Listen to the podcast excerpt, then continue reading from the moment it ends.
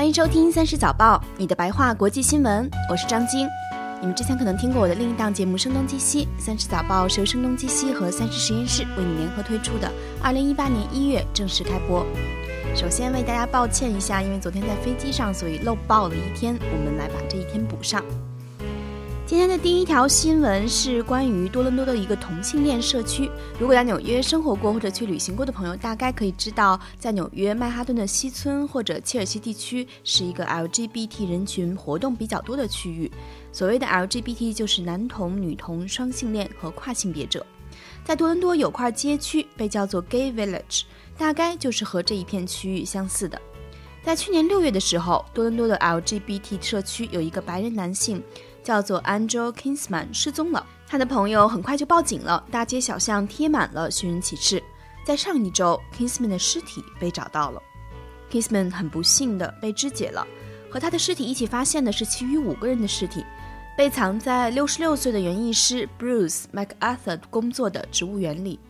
MacArthur 当然是被控诉了，现在警方在多伦多的其余三十多个地方都在搜索，看看是不是会有更多的尸体。激起这样的愤怒和仇恨，这个源头到底是从哪里来呢？在一九八一年的时候，警方曾经突击搜查过 Gay Village 里的教堂，然后这件事儿就相当于加拿大 LGBT 人权运动的导火索，最后结果就是同性恋婚姻的合法化。在后来，比如去年六月的时候，骄傲游行 Pride Parade，加拿大穿制服的警察被禁止参加游行，结果只能跑去纽约参加。但这个时候，《纽约时报》说，Gay Village 已经很多年经常有人消失了。曾经社区里就有猜测，说是不是有一个连环杀手。结果十二月份，多伦多警察署长说没有的事儿。几个星期以后，就找到了 MacArthur 和那些尸体。其中除了 Kingsman 是最近半年失踪的，还有去年四月、二零一二年和二零一五年失踪的人，还是少数族裔。再加上一个从来没有报警失踪的流浪男妓。很多人可能也想问一问，为什么这么晚才抓到人？《纽约时报》说，嫌疑人 MacArthur 曾经跟 Kingsman 有性关系。多伦多的一个艾滋病防范组织的执行总监说：“真的很可惜，非要等到一个社区里的有着重要社交地位的白人男性 LGBT 消失了，这些往年的谜和调查才有了进展。”当然，当地的警长也说：“你以为我们拿到人口失踪报告就往桌上一摆吗？及时的报警对我们的工作有着太大的帮助了。”第二条新闻是一个糟糕的慈善组织的丑闻。这两天，乐施会 Oxfam 这个每年接受公众捐款超过一百亿英镑的英国慈善机构登上了很多媒体的头条，但并不是因为做了啥慈善，而是因为一桩性丑闻。在海地2010年那场大地震之后，Oxfam 作为慈善机构派了员工去支援。结果有高层员工找来了当地的性工作者，在 Oxfam 为他们租下的房子里办 party，还有知情者表示，这些性工作者中甚至有未成年人。卖淫在海地是不合法的，Oxford 的政策也禁止员工这样做。这些员工花的还是好心人的钱。很快就有告密者把这个事儿告诉了高层，高层的做法正是 Oxfam 这两天上头条的主要原因。很多人认为，Oxfam 当时的处理是在试图掩盖这个事儿。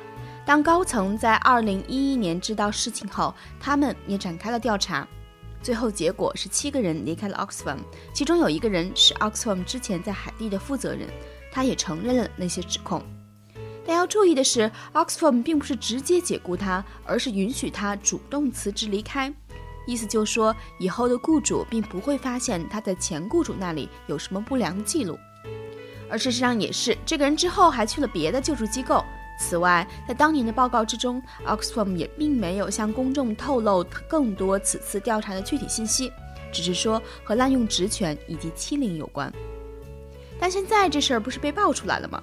虽然 Oxfam 并不承认他在掩饰，但已经激起了众怒。英国政府就非常不满。英国国际发展大臣昨天接受 BBC 采访时表示，Oxfam 当时在解雇该员工的时候对政府撒了谎。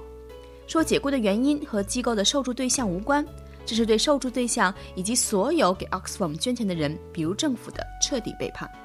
大臣下了几个指令，第一个是周一要和机构高层见面，高层们要证明他们具有道德领导的能力。第二是要求机构把所知道的该案的所有信息发到相关部门协助调查。这两点做不到的话，就也别再找政府拿钱了。而且这真的不是小钱，政府去年可是给 Oxfam 打了三千两百万英镑。最后一条新闻是关于俄罗斯一架客机的空难事件。上周日，俄罗斯一架客机从莫斯科机场起飞没多久之后就坠毁了，机上有六十五名乘客和六名机组人员。来自俄罗斯紧急情况部的不愿透露姓名的工作人员不认为有人还能生还。紧急工作部已经派出了超过一百五十名救援人员去事故现场。总统普京向遇难者家属表达了慰问，并要求成立专门的调查小组搞清事故原因。交通部官员表示，事故原因还在排查，可能是天气原因。毕竟俄罗斯最近也在下大雪，能见度很低，但也可能是人为的因素。这就是今天的三十早报，感谢大家的关注和收听。如果你喜欢这档节目的话，请把它推荐给周围的朋友们。提前祝大家新春快乐，情人节快乐！我们很快再见。